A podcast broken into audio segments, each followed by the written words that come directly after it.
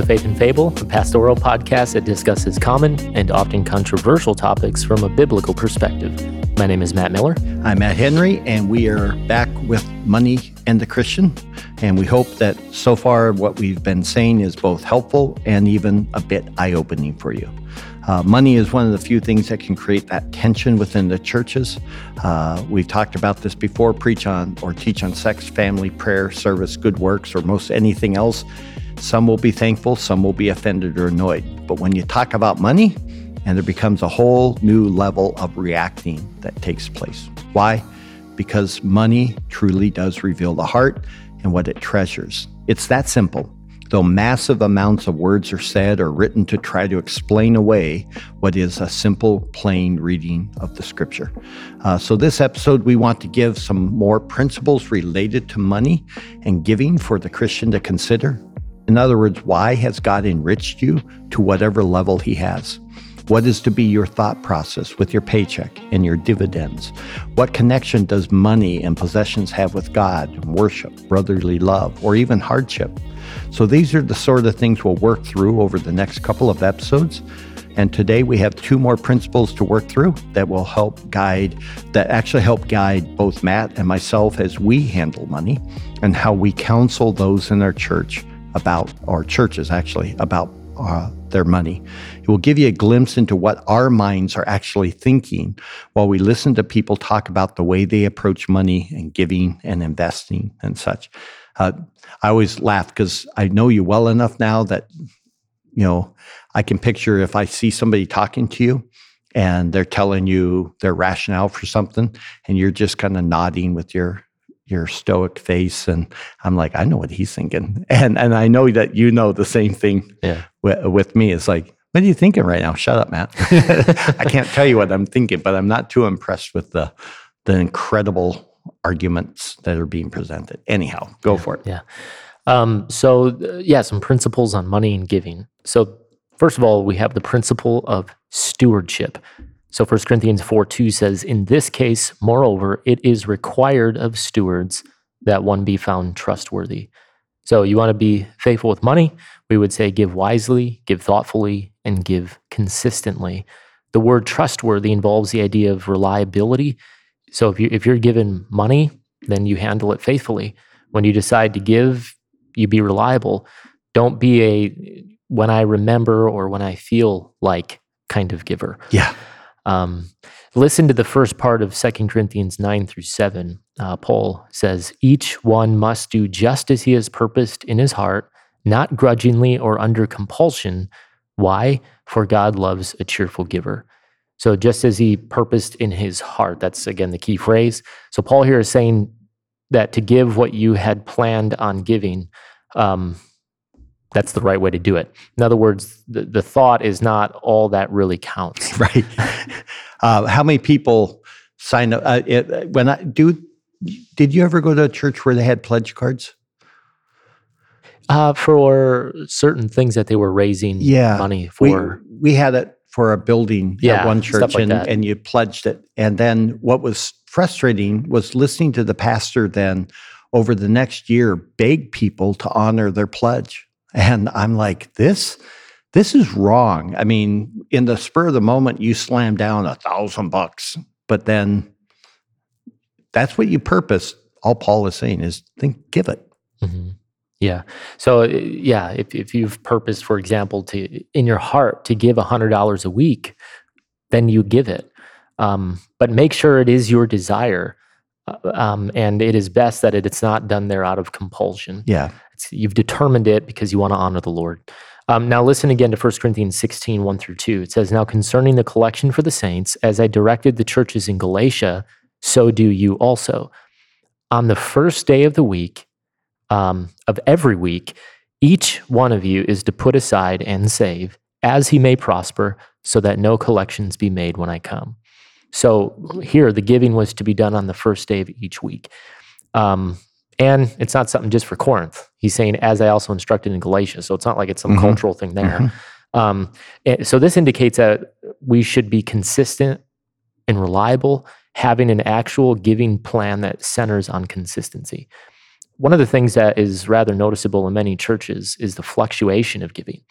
Uh, there are spurts and dips that often show no real pattern. Isn't that crazy? Yeah. One week it's like really high, another week it's like, what the? And, and yet you know they're all on salary. It's like it's not like your money's going up and down. yeah. I mean, if it was full of waitresses, you know, it's like okay, tips really were bad this week. Fine, but it's not. It's like you're all salaried individuals. Yeah. Yep. Uh, sometimes there's a sickness in the church, and many will miss a Sunday or two, or with COVID, like a hundred. Um, but then when they return, you don't see all of a sudden an uptick that would indicate that they they gave what would have been given on those Sundays that were missed. Yeah, Um, there's a heart thing there. Um, notice also that all are expected as individuals to be giving each one of you. Um, so please hear us uh, well or rightly. Um, don't rely on another person's reliability to support God's work. Rather, learn to see yourself as that man or that woman who is the reliable one, who is that faithful steward.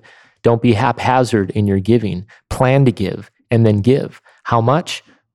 Well, however much the Lord has blessed you. Uh, he says, as that qualifier, as he may prosper. yeah. In fact, that's one of the things we do when we're looking at potential elders is that we want we look at their giving. Um, and people really take offense at that, even though there's nowhere in the scripture that says you shouldn't do that. Um, Jesus says, where your treasure is, your heart is. And so it's a simple way for you to be able to look is this man's heart uh, in the right place? Especially, is it directed at the local church, Mhm. right? Is I mean, this is a place he's being raised up to the point that we actually think he might be qualified as an elder. Um, and so we just look at that because what we're looking for is is he Is trustworthy? he model? Yeah, is he reliable? Is he a man we can say, go be like him? Or uh, is that one of his secret uh, sins that he, he just doesn't want to do? Um, so that's your first principle be a good steward of God's money. The second one for today is the principle of what we'll just call generosity. Uh, Romans 12 8. He says, or he who exhorts in his exhortation, he who gives with liberality, he who leads with diligence, he who shows mercy with cheerfulness.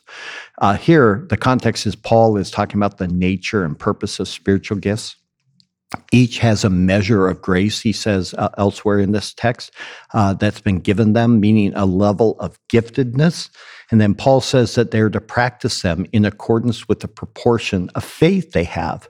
Now, what he means by this is the level or quantity of faith each per, a believer possesses. Uh, possesses, sorry, a measure of trust in the faithfulness of God um, uh, and in the goodness of God in giving us various gifts. That's how we are going to then give.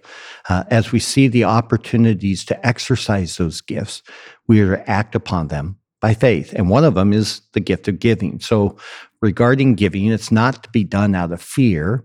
It's not to be done purely out of duty. There's an aspect that, I mean, it's my responsibility, I need to give, but it's also not to be seen or to get a tax reduction. The goal, he says, is to give so that you're doing it with liberality or generosity. So just give that a thought. When we give, the hidden thought is often how to guard from giving too much. That's weird, but it happens. Uh, how much can we afford to give without it actually affecting us somehow? But the actual question is how do I do this with liberality? Ask that question next time you give, and you might find yourself uh, changing. Another passage, 2 Corinthians 8, 1 through 4. Now, brethren, we wish to make known to you the grace of God, which has been given in the churches of Macedonia, that in a great ordeal of affliction, of affliction, their abundance of joy and their deep poverty overflowed in the wealth of their liberality. For I testify that according to their ability and beyond, that's the key, and beyond their ability, they gave of their own accord. That also is key begging us with much urging for the favor of participation in the support of the saints. So, this passage is great for all who think they're poor and they can't afford to give at this time, those who made decisions maybe in life that saddle them with a lot of debt. Uh, uh, the, the really good investment in real estate that's now limiting their ability to give, the stocks and investments that are tying up their cash flow right now. Um, as some are heard to say that, well, money's a bit tight right now. Uh, we have it tied up in various uh, ventures. Well, here is a poor church who has none of these sorts of thoughts. Instead, they gave beyond their ability of their own accord. Uh, think about this, and it's rather shocking. Poor people have very, very little room to operate without harm to themselves. To go beyond their ability to give a give is to give with faith, much like what we just talked about in Romans 12. They saw a need and they entrusted God to provide, so much so that they're insistently begging to give. Again, a statement that stands as a rebuke and as a, pra- a praise at the same time. And we, we believe that Paul probably meant it that way. The Corinthian church was likely a relatively wealthy church due to its location. Uh, it's a, if you didn't know, it's a hub of the commercial trade. Um, here, Paul is trying to get them to simply part with money that they had pledged. And these poor churches provide the framework to press the Corinthians to think and act. Yeah. And poor here is not America poor. No. It's in, in, in, yeah, first century poverty. Well, and and we you and I we we see that in Africa, yeah. right? Mm-hmm. Um, where you're, you're, like I still think of that guy who I, I, think you'll remember his name. I always forget it. The, the guy who uh, handled the gate. Yeah, no, I just saw his picture uh, recently. Um, yeah, just saved out of the Muslim uh, world and how, how, many kids did he have? Like eight or yeah. something like that. And he, I mean, super poor. And yet he was faithfully reading his word, studying, sitting there, uh, opening and closing the compound gate. Uh, such a always kind to us. Um, and yet an extremely poor man. And it's like, wow, wow, mm-hmm. wow, wow. Mm-hmm. Yeah, totally yeah. different. Um, and then in 2 Corinthians 9, 12 through 13, Paul there says, For the ministry of this service is not only fully supplying the needs of the saints, but is also overflowing through many thanksgivings to God. Because of the proof given by this ministry, they will glorify God for your obedience to your confession of the gospel of Christ and for the liberality of your contribution to them and to all. He really stacks Boy. it up, doesn't he? he just keeps adding. Mr. Run On. yeah. Um, so Paul here is that he's still talking about money, um, but n- now two chapters in this letter. Yeah, I, think about how many chapters in that book, and yet he's devoting so far two chapters just on the issue of money. Yeah. Um, so just above what we quoted is the, the famous passage of how God shall supply all that we need to be abundant in our good works. Uh, so we'll read that and then still doubt uh, that if we're we were to actually trust Him financially, that He would honor His promises. And the Bible has uh, rather strong words about that kind of thinking. Here in our passage, his point is unique. Uh, it is simply that this work of service through giving is not about the giver or the receiver, rather, the worship and thanksgiving toward God that it produces. That is the issue. So, as, as the recipients of this giving, uh, as the recipients of this giving see the obedience of the Corinthian believers, they will glorify God. And why? Well, because they realize you're actually showing obedience to the gospel. And we would say, just let that kind of thought sink in for a bit.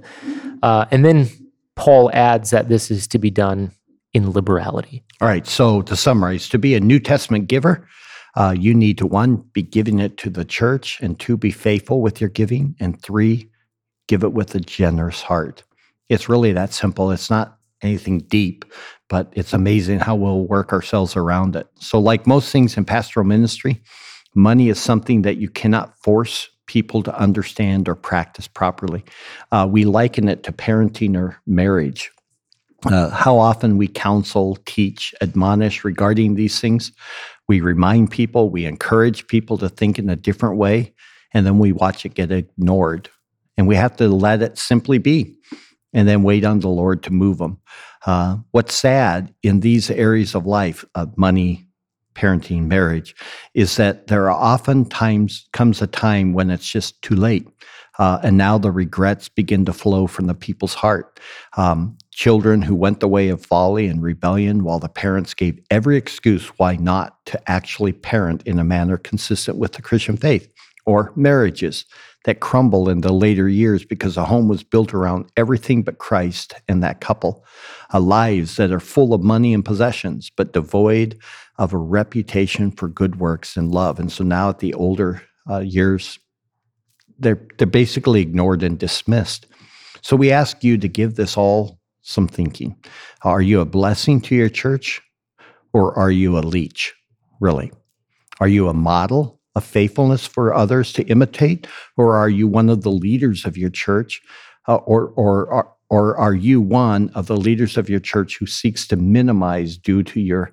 Uh, I'm not making sense here. I'm going to re- reread that. Are you a model of faithfulness for others to imitate?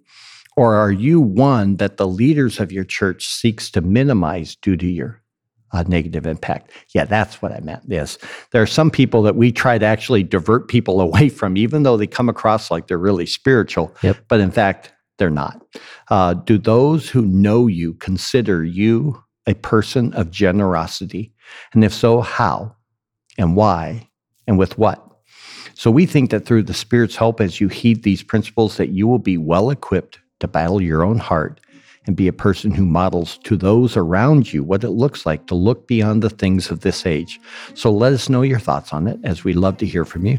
We have uh, more episodes coming, so keep an eye out for them as well.